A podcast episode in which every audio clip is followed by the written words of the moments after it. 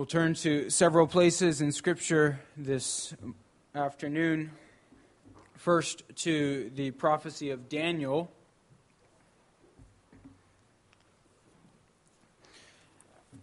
And there we'll look at Daniel chapter 2.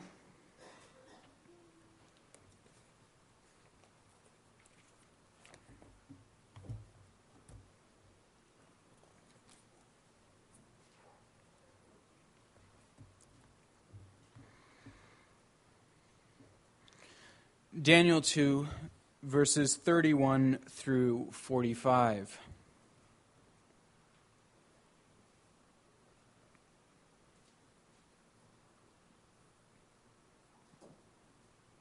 The context for this is Nebuchadnezzar, king of Babylon, had a dream, was troubled by it, forced the wise men to not only interpret it, but also tell what that dream was to prove that they were genuine. And Daniel then prayed to God, and God revealed to him what the dream was and its interpretation. So now Daniel comes before Nebuchadnezzar, the king, to tell him about the dream that he had. So beginning in verse 31, Daniel says, You saw, O king, and behold, a great image. This image, mighty and of exceeding brightness, stood before you, and its appearance was frightening. The head of this image was of fine gold, its chest and arms of silver, its middle and thighs of bronze, its legs of iron, its feet partly of iron and partly of clay. As you looked, a stone was cut out by no human hand, and it struck the image on its feet of iron and clay, and broke them in pieces.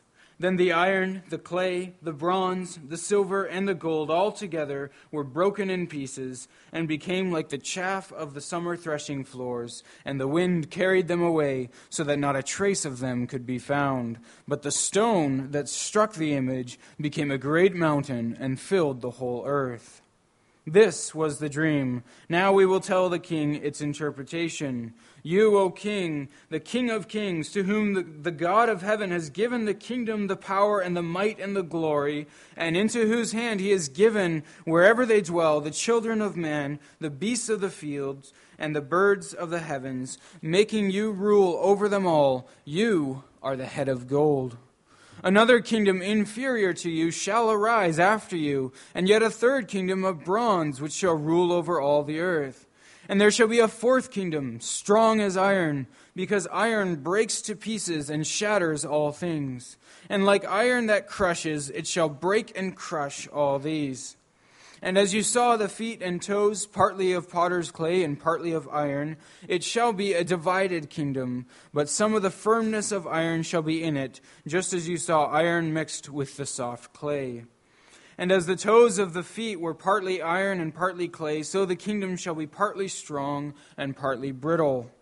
And you, as you saw the iron mixed with the soft clay, so they will mix with one another in marriage, but they will not hold together, just as iron does not mix with clay. And in the days of those kings, the God of heaven will set up a kingdom that shall never be destroyed, nor shall the kingdom be left to another people. It shall break in pieces all these kingdoms and bring them to an end, and it shall stand forever. Just as you saw that a stone was cut from a mountain by no human hand, and that it broke in pieces the iron, the bronze, the clay, the silver, and the gold. A great God has made known to the king what shall be after this. The dream is certain, and its interpretation sure. So far from Daniel 2. Let's also turn to Daniel 7. We looked at this passage recently when we uh, on the Ascension Day service, and we'll take a brief look at it again in reflecting on Christ's ascension from a more theological perspective as we look at it in the Heidelberg Catechism. So we'll look at Daniel 7, verses 9 through 18. This is part of Daniel's vision of the four beasts. And he says, As I looked, thrones were placed and the Ancient of Days took his seat. His clothing was white as snow, and the hair of his head like pure wool. His throne was fiery flames, its wheels were burning fire. A stream of fire issued and came out from before him. A thousand thousands served him, and ten thousand times ten thousand stood before him. The court sat in judgment, and the books were opened. I looked then because of the sound of the great words that the horn was speaking. And as I looked, the beast was killed, and its body destroyed and given over to be burned with fire. As for the rest of the beasts, their dominion was taken away, but their lives were prolonged for a season and a time. I saw in the night visions, and behold, with the clouds of heaven there came one like a son of man. And he came to the Ancient of Days, and was presented before him. And to him was given dominion, and glory, and a kingdom, that all peoples, nations, and languages should serve him. His dominion is an everlasting dominion, which shall not pass away, and his kingdom one that shall not be destroyed. As for me, Daniel, my spirit within me was anxious, and the visions of my head alarmed me. I approached one of those who stood there and asked him the truth concerning all this. So he told me and made known to me the interpretation of the things. These four great beasts are four kings who shall arise out of the earth, but the saints of the Most High shall receive the kingdom and possess the kingdom forever, forever, and ever. So far from Daniel. And then finally, let's turn to the New Testament, just a few verses, five verses from Matthew 28.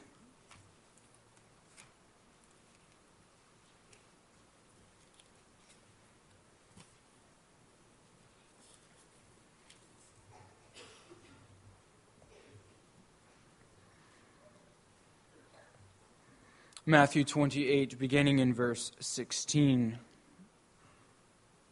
These are familiar words. Now the eleven disciples went to Galilee, to the mountain to which Jesus had directed them. And when they saw him, they worshipped him, but some doubted. And Jesus came and said to them, All authority in heaven and on earth has been given to me. Go therefore and make disciples of all nations, baptizing them in the name of the Father and of the Son and of the Holy Spirit teaching them to observe all that I have commanded you. And behold, I am with you always to the end of the age. So far, the word of God. As we reflect on what we've read, let's sing together from Psalm 110, a psalm which has often been ascribed to the ascended and risen Lord Jesus. Every Lord's Day in the afternoon service, we turn to the Heidelberg Catechism as a summary of the Christian faith to study the, the essentials, the basics of the Christian and the Reformed faith. And we find ourselves this week in Lord's Day, Lord's Day 18. And as it happens, uh, I've decided to lump 18 and the first half of 19 together. I'll explain in a minute why. And so we'll, read Lord's Day 18 and the first half of Lord's Day 19. There, the question is what do you confess when you say he ascended into heaven? That Christ, before the eyes of his disciples, was taken up from the earth into heaven, and that he is there for our benefit until he comes again to judge the living and the dead. Is Christ then not with us until the end of the world, as he has promised us? Christ is true man and true God. With respect to his human nature, he is no longer on earth but with respect to his divinity, majesty, grace, and spirit, he is never absent from us. But are the two natures in Christ not separated from each other if his human nature is not present wherever his divinity is? Not at all, for his divinity has no limits and is present everywhere. So it must follow that his divinity is indeed beyond the human nature which he has taken on, and nevertheless is within this human nature and remains personally united with it. How does Christ's ascension into heaven benefit us? First, he is our advocate in heaven before his Father. Second, we have our flesh in heaven as a sure pledge that he, our head, will also take us, his members, up to himself. Third, he sends his spirit. He sends us his spirit as a counter pledge, by whose power we, spe- we seek the things that are above, where Christ is, seated at the right hand of God, and not the things that are on earth. Continuing, why is it added and sits at the right hand of God? Christ ascended into heaven to manifest himself there as head of his church, through whom the Father governs all things. How does the glory of Christ our head benefit us? First, by his Spirit, he pours out heavenly gifts upon us, his members. Second, by his power, he defends and preserves us against all enemies. So far, the Heidelberg Catechism.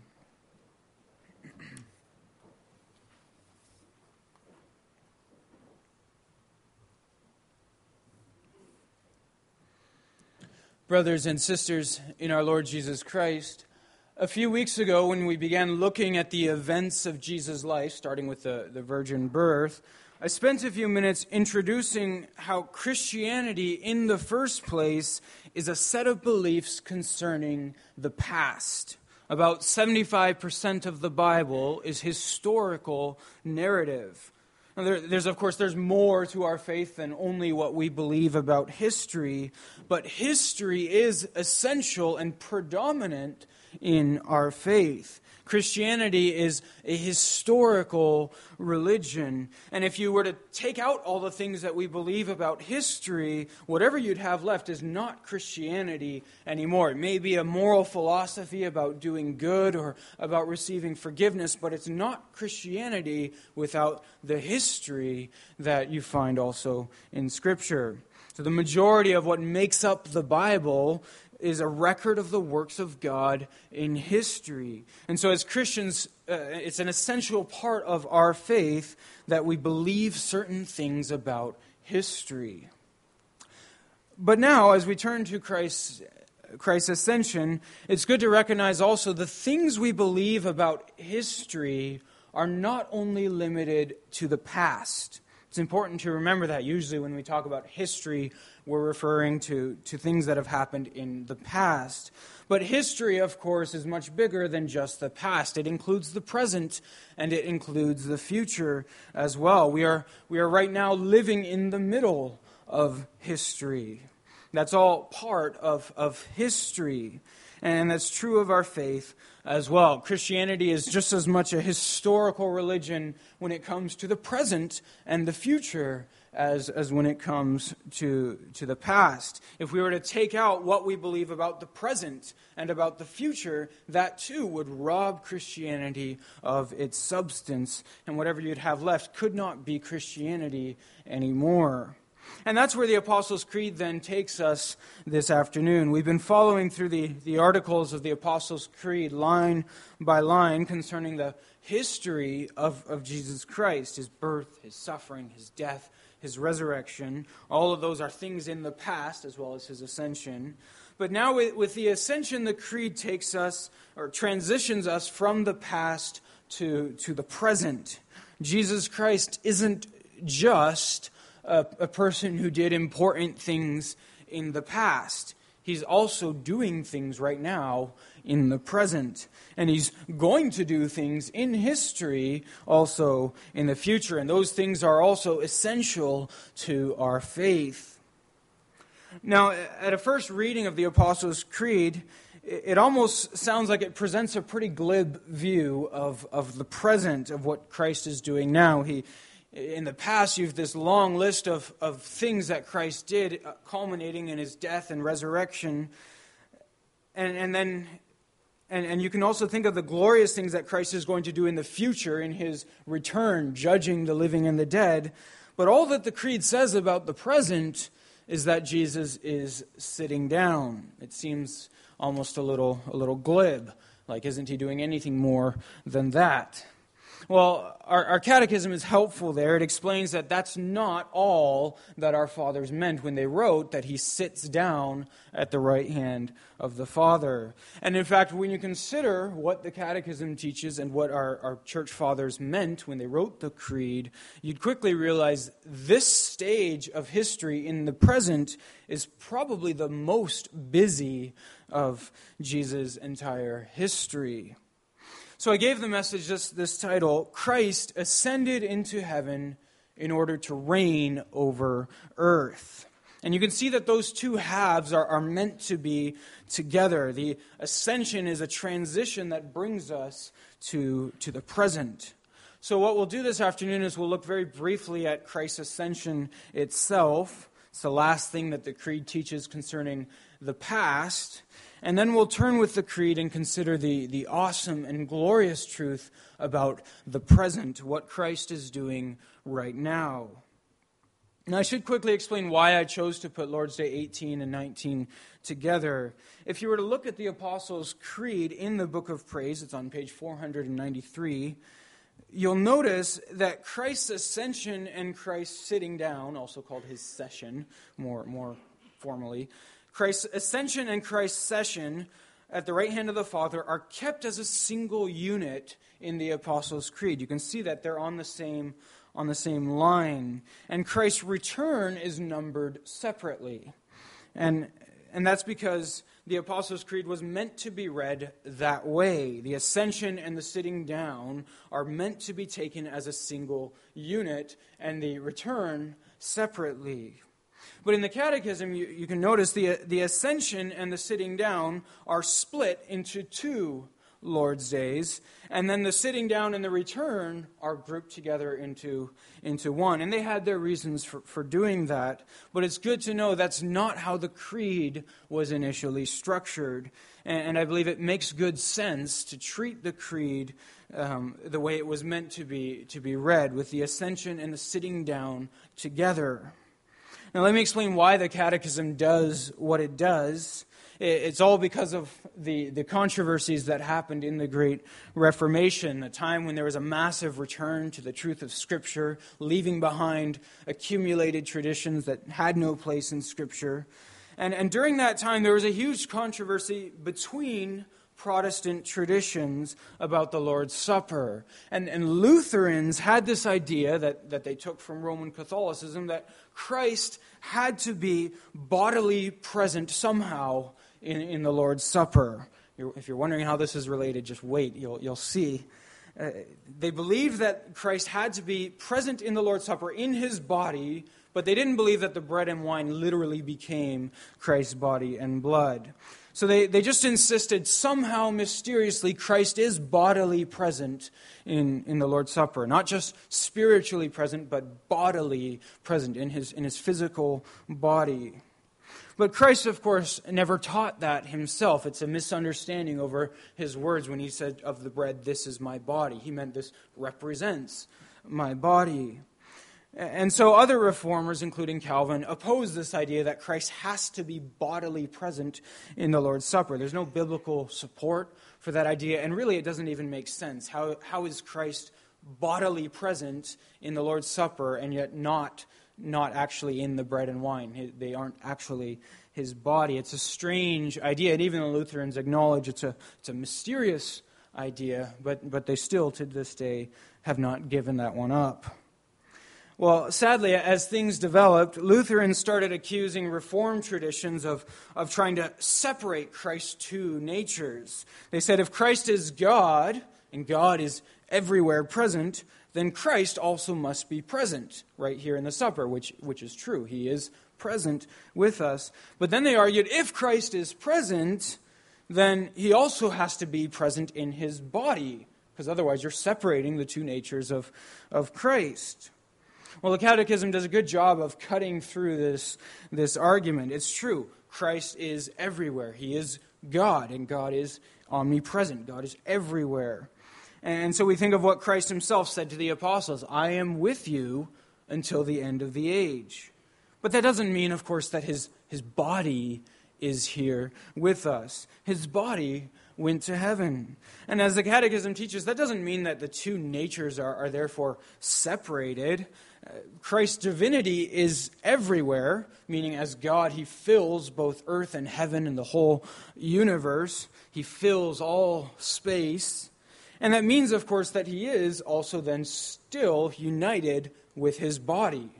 But his body is not everywhere. His body is in heaven. He, in spirit, in his divinity, is everywhere. He isn't limited to his body. And, and so his, his presence stretches beyond his body. It's not separated from it, but it's beyond his body. So we're not separating the two natures, we're recognizing the difference between these two natures. A human nature doesn't fill all space, God's nature does. Well, that's why the Catechism splits this line of the Creed into two Lord's Days, so that it could spend some time dealing with this, this strange theological question that came between Lutherans and, and the Reformed. We don't ourselves need to really spend more time with this question than we've already spent. There, this was a big theological debate in that time. In our own circumstance, it's more a question of, of common sense. It's understanding the difference between a human nature and, and a divine nature.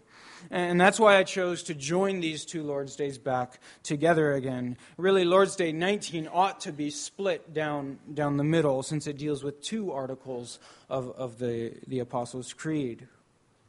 So, with that question settled, then, what did the early Christians mean when they said that Christ ascended into heaven and sits at the right hand of the Father? What's in the sitting?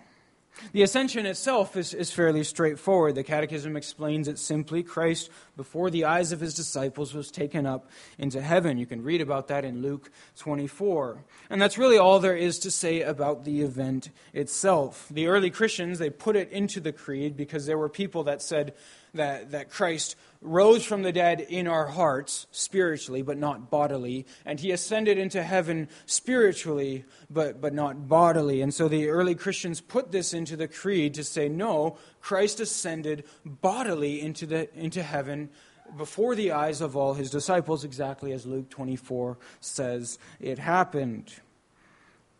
And so, so any attempt to, to try and, and spiritualize it or, or make it theology but not history is, is essentially a denial of what Scripture very plainly teaches. It's unbelief.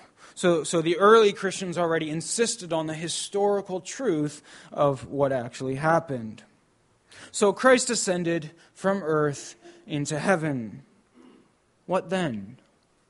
Well, what does Scripture teach then about what Christ is doing right now? That's where we want to spend the rest of our time this afternoon. And we want to focus on that not only because it's a deeply biblical truth that's very often overlooked by Christians, but also because it should be an immensely encouraging truth for us. And that's why Scripture gives it the emphasis that Scripture does. Knowing what Christ is doing right now in history is right at the heart of our Christian worldview, the way that we see the world. And when we know what Christ is doing now in history, it allows us to also see a pattern in history in the world and to see ourselves as part of that history, as part of what God and, and God through Christ is doing in the world, to see ourselves as part of God's larger plan for the nations. We want to have the eyes to, to see that, to know how do we fit in in God's larger history. And so I would encourage you then to look with me at the biblical text and allow it to expand your vision. And if Scripture doesn't right now much affect your view of how your, your view of history or how our century fits into history, then my hope is that by the end of this service, God's word would begin to have that effect on, on our understanding. So we looked first at, at Daniel chapter 2. Try and imagine Daniel in the courts of King Nebuchadnezzar standing before the most powerful king on the planet, which the Babylonian king certainly was at that time, and having just seen the vision that Nebuchadnezzar had seen, he saw a great image, mighty, of exceeding brightness, whose appearance was frightening. And we read about that the, the head of, of gold, the chest and arms of silver, the middle and thighs of bronze, and the legs of iron, and feet of iron and clay. And as Daniel observed that image, God answered his prayer and showed him the meaning also of that dream. God gave him the wisdom to recognize what he was seeing. All the mighty kingdoms of the world pictured in one statue. And, and, and so he tells King Nebuchadnezzar exactly this. He says, this, this head of gold is you, Nebuchadnezzar. God has subjected all flesh, all the birds of the air, the beasts of the field, and all mankind to the king of Babylon. And then Daniel recognized under that the chest and arms of silver were an inferior kingdom, a kingdom that was not as great, but still managed to, to come after that. And then again, another, even more inferior kingdom. And then another kingdom, it says, as strong and hard and destructive as iron that breaks the world or shatters the world into pieces and crushes everything in its path. That we know is pointing ahead to the Roman kingdom. And, and though its, its feet were, were mixed with clay, it, it, its feet were mixed with clay, and that shows that it was doomed ultimately to fall apart. And so Daniel sees this image, and then Daniel sees a stone cut out from the mountain by no human hand. In other words, it's the work of God. And it broke into pieces this statue of the, the, the iron and the bronze, the clay, the silver, and the gold. It says that stone shattered that statue, and it became a great mountain and filled the whole earth. And Daniel recognized exactly what he was seeing. He was seeing the kingdom of God. Can you imagine what fears ran through Daniel's mind as he brought the message of that dream to King Nebuchadnezzar to tell him what he had seen and what it meant. He knew what it meant. It meant the kingdom of God was going to come, and it wouldn't just be greater than Babylon, it would shatter Babylon. It would destroy Babylon and all these other kingdoms. Can you imagine Daniel's fears as he went before Nebuchadnezzar to tell him that? Certainly, prophets have died for less. Well, years later, long after Nebuchadnezzar died, we still find Daniel serving in the courts of the king of Babylon, this time under a different king, Belshazzar. And this is in Daniel 7. This is the text we looked at also on Ascension Day. Let's take another brief look at that text. He says, as, as he lay in bed, he saw a vision, and what a vision it was. He says, As I looked, thrones were placed, and the Ancient of Days took his seat, his clothing white as snow, his, head, his hair like pure wool, his throne fiery flames, and its wheels burning fire. So he knew he was looking at the very throne of God. He said, A thousand thousands served him, ten thousand times ten thousand stood before him. The court sat in judgment, the books were opened. He knew he was looking at a very holy place, the very throne room of God from which God judges.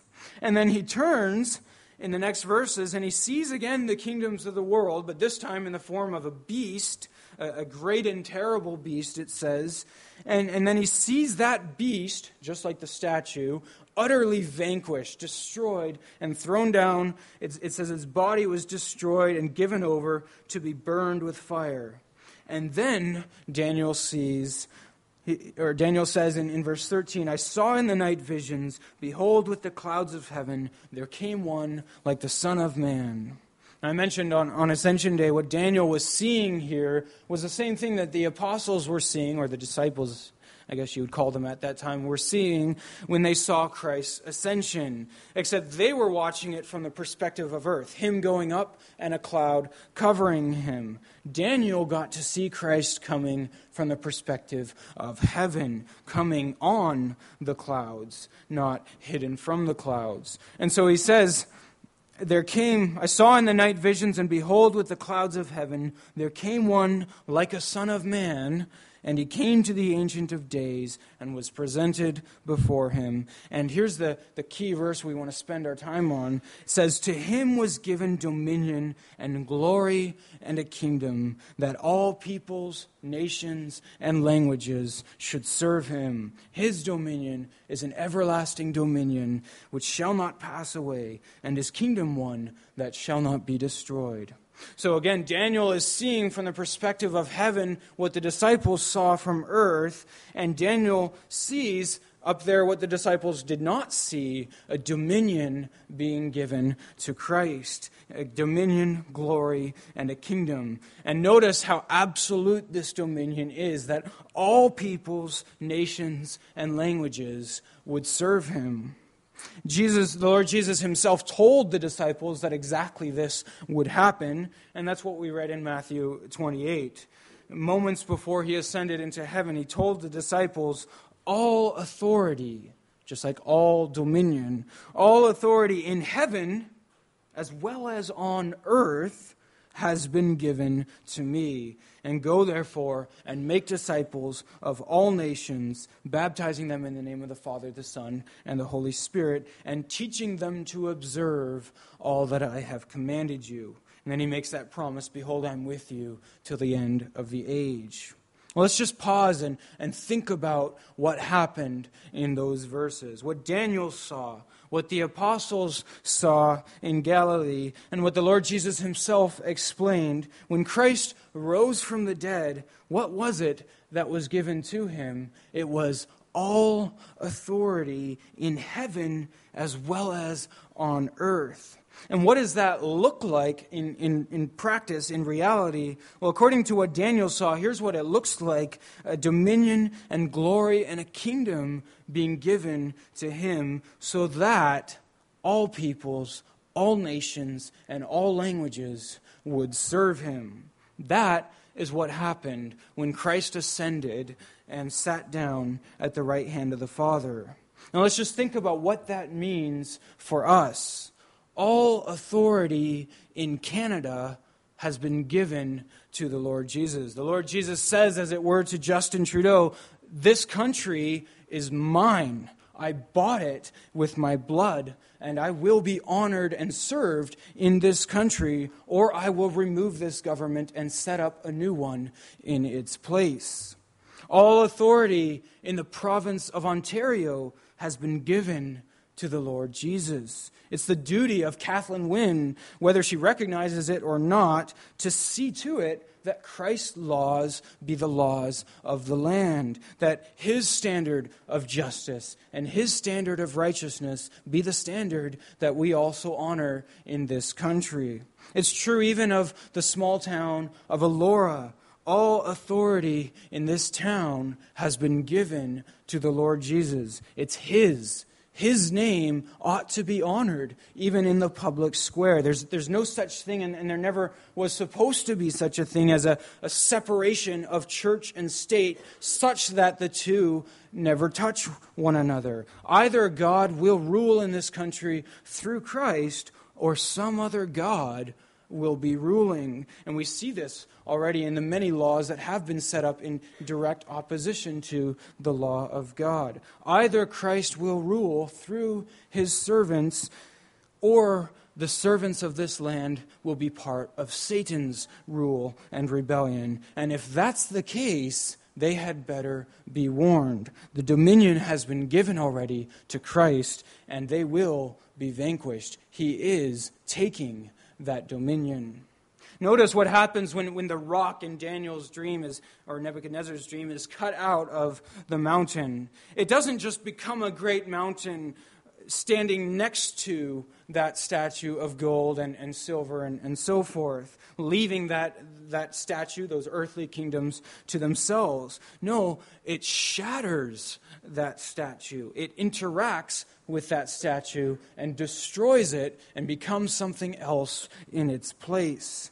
The kingdom of God does not come as an alternative kingdom of which we, we can become members if we so please. No, the kingdom of God, ever since Christ ascended into heaven 2,000 years ago, and for how, however many thousands of years might be left, the kingdom of God has been coming to this world in the conversion of hearts and minds and wills and lives to the Lord Jesus, and it brings with it the submission of entire peoples and even entire nations to his perfect righteous rule. That is the kingdom of God. The kingdom of God and the kingdoms of this world do not and cannot coexist. Either Canada will be a part of the kingdom of God, or, or Canada will be destroyed by the kingdom of God. All dominion is given to the Lord Jesus, and he is taking it, and he will not stop until he has taken it all for himself. It certainly begins with a, a spiritual dominion, the conversion of hearts and minds, but it can't possibly end there, and God never meant for it to end there. There cannot be the conversion of hearts and minds without also the conversion of lives, and with that, the conversion of homes, and with that, the conversion of communities, and ultimately the conversion of nations. That's what's meant in this article in the Apostles' Creed, which speaks about what is happening in history today in the present, in the present and that is a radical Christian belief. As Christians, this is what we believe about our present day. We believe that Christ, having ascended on high, is ruling over the earth in such a way that he is either converting or destroying every nation which sets itself up against him. And not only every nation, but every power and every institution. You, you can see that also, our, our catechism even reflects that in the, in the Lord's Day that speaks about your kingdom come, destroy every power that raises itself against you. That's what we pray for. And not just in the life to come, but also on the earth, in history. Paul says it this way in 1 Corinthians 15 that Christ will deliver the kingdom of, to God the Father after destroying every rule and every authority and every power, for he must reign until he has put all his enemies under his feet. It's what, uh, what the Apostle Peter also recognized on the day of Pentecost, and he, he quoted Psalm 110, which we sang earlier, and, he, he takes those words as the words that the, that the Lord speaks, that God speaks to the Lord Jesus on his ascension. He says, Sit at my right hand until I make your enemies a footstool. That is what Christ is busy doing right now. For the last 2,000 years, he has been progressively putting his enemies under his feet, establishing his rule of justice and righteousness, converting hearts, minds, and lives. And of course, inevitably, that translates into the conversion of communities and nations and laws and governments. That's what we should be praying for. It's what the Lord Jesus taught us to pray for when he said, Pray your kingdom come. And it's what we should be expecting also to see. And it's what, in many respects, we have seen already over the last 2,000 years of history, even though it's not a linear progression. In the last 50 years, there's no question that this country has been very quickly abandoning the rule of the Lord Jesus, but it's also very quickly headed towards destruction. One cannot rebel against Christ without ultimately being destroyed. And so it, it's as in any battle that there are lines that, that don't advance for a period of time, maybe even times when a line must retreat, but the war and the battle continues on, and Christ has promised it will continue on until he puts all his enemies under his feet. And, and that is what he will then continue to do for the next 2,000 years or more if he doesn't return before then. So Christ ascended into heaven in order to reign over earth. And we see his reign has a progressive character. Dominion has been given to Christ, and Christ is busy, active, taking that dominion. He will not permit the nations, which are his now, to continue to rebel forever. Those who do not submit, he warns, he will either convert them by his Spirit or remove them and put new governments in their place. There's a progression to Christ's rule. He will reign until he puts his enemies under his feet. Now, we don't know when that day will be. We don't know either to what extent Christ will establish his kingdom before he returns. We cannot say the, the whole earth will be Christianized, and only then will Christ return. Nor could we throw out a number and say 90% of the earth will be Christianized, and then Christ will return. Christ hasn't told us to what extent he will continue his work until the day he comes back. But we know that Christ is putting his enemies under his feet. If he returns today, then he will immediately destroy all his enemies and establish his kingdom immediately. If he returns 2,000 years from now, then between then and now, we may know he will continue to build his church and his kingdom. It will continue to grow, and his rule will continue to increase. And we should understand Christ does this by his Spirit through his servants who work for him. Yes, through us, his people. Our, our, conviction that Christ is, is sitting at the right hand of the Father and reigning and putting his enemies under his feet, that does not mean at all that we have the privilege of sitting idly by and watching Christ accomplish that. No, the means by which Christ builds his kingdom is precisely the sacrifice, the suffering, the service, the ministry of his servants here on earth as they are blessed with the Holy Spirit. Our work, our love for our neighbors, our financial sacrifices, our sacrifices of time, our endurance of the scorn that the world might heap on us, our returning good for evil, our bold testimony to the world. When, when those things are empowered and blessed by the Holy Spirit, those are the means by which Christ is building his kingdom. The, the belief then that Christ is reigning in heaven and building his kingdom on earth is no excuse at all for us to sit idly by. It's the calling for us to get involved in that work, to be a part, have the privilege of being a part of the work that Christ is doing to build his kingdom here on earth. But now some might, might hear all of this and they might object, saying, Well, what then did Christ mean when he said, My kingdom is, is not of this world? That's from John 18, verse, verse 36. He said that to, to Pilate.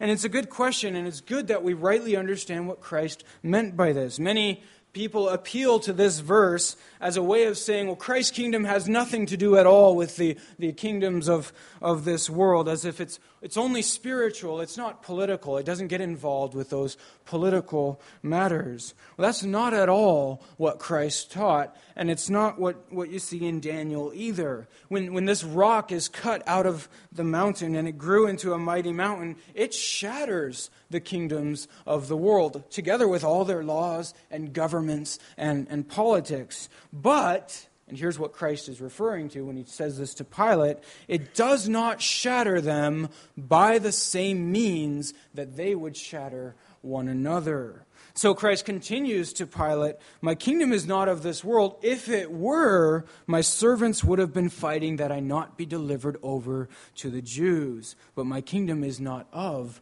this world.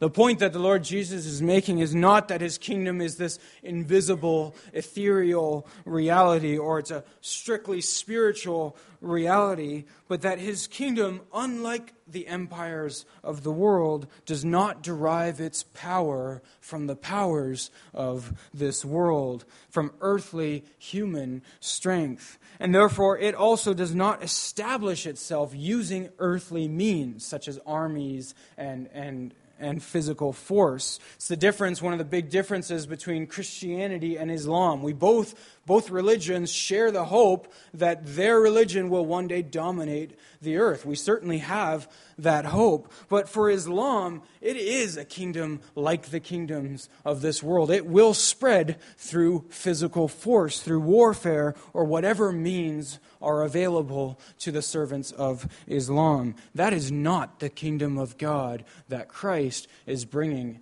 His kingdom establishes itself through the conversion of hearts and lives and minds, through the renewal of hearts and minds and lives. His kingdom begins in changed hearts. Now, of course, it, it, doesn't end there, but that's where it derives its power through the Holy Spirit working in individual hearts, changing them to turn this creation into a new kingdom. So he is overthrowing the kingdoms of the world, and he is building his kingdom by a very by, by an entirely different means than, than the kingdoms of this world might overthrow one another. He does so by the power of the Spirit through the message of the gospel, through the conversion of hearts and lives.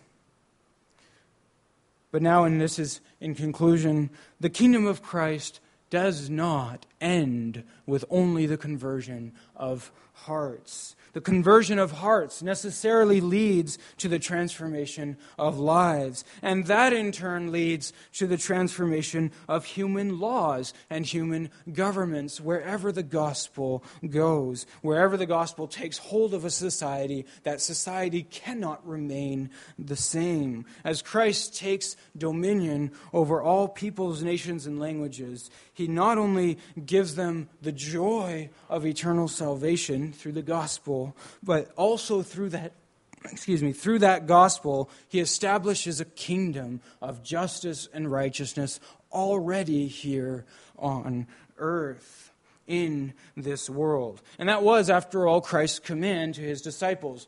Uh, make disciples, he told them, of all nations, teaching them to obey all that I have commanded you. That obedience is a fruit of the gospel. And this is all done through the power of the Holy Spirit. And that's why Christ couldn't stay on earth in order to build his kingdom from earth. And perhaps you've wondered that. Why did Christ even need to leave earth? Couldn't he have done all that right from, from Jerusalem, for example? Couldn't he have set up his throne there and built his kingdom from there? Well, the Lord Jesus told his disciples that he needed to leave. He says, this is John 16, I tell you the truth, it's to your advantage that I go away. For if I do not go away, the Helper will not come to you. But if I go, I will send him to you. And when he comes, he will convict the world concerning sin and righteousness and judgment. So that's the work of the Holy Spirit that can only begin when Christ has gone to the Father to be received by the Father, to send the Spirit together with the Father down to us on earth. So he says he had to leave for the Spirit to come. It's not because it's impossible for Jesus and the Spirit to work simultaneously at the same time, but because his, his work on the cross, culminating in his ascension to heaven, is the basis from which the Spirit then goes and, and works in us. The Spirit couldn't do his work until Christ had first done his work and risen and ascended in glory. And as soon as that work of Christ was finished, then Christ went to heaven and his kingdom building work began from heaven through the Spirit. And that's what Peter also then observes on the day of Pentecost. When the Spirit was poured out, he says, This Jesus God raised up, and of that we're all witnesses. And being therefore exalted at the right hand of God, that's the, that's the, the present, that's the line of the Apostles' Creed, the sitting at the right hand of God, being exalted there, and having received from the Father the promise of the Spirit, he has poured this out that you yourselves see and hear. In other words, the kingdom building work of Christ is the work of the Spirit who came in power on the day of Pentecost to begin the great world mission, which is the very beginning of Christ's kingdom building work. So the Spirit was the Spirit gave the gift of tongues so that the peoples, so that the disciples would speak all these different languages, so that the gospel would go to all these different places, so that the gospel would explode from Jerusalem to the ends of the earth. And now it's through that gospel and through the power of the Spirit that Christ is taking this dominion for himself and converting all peoples to himself. So let me conclude just with this, this thought.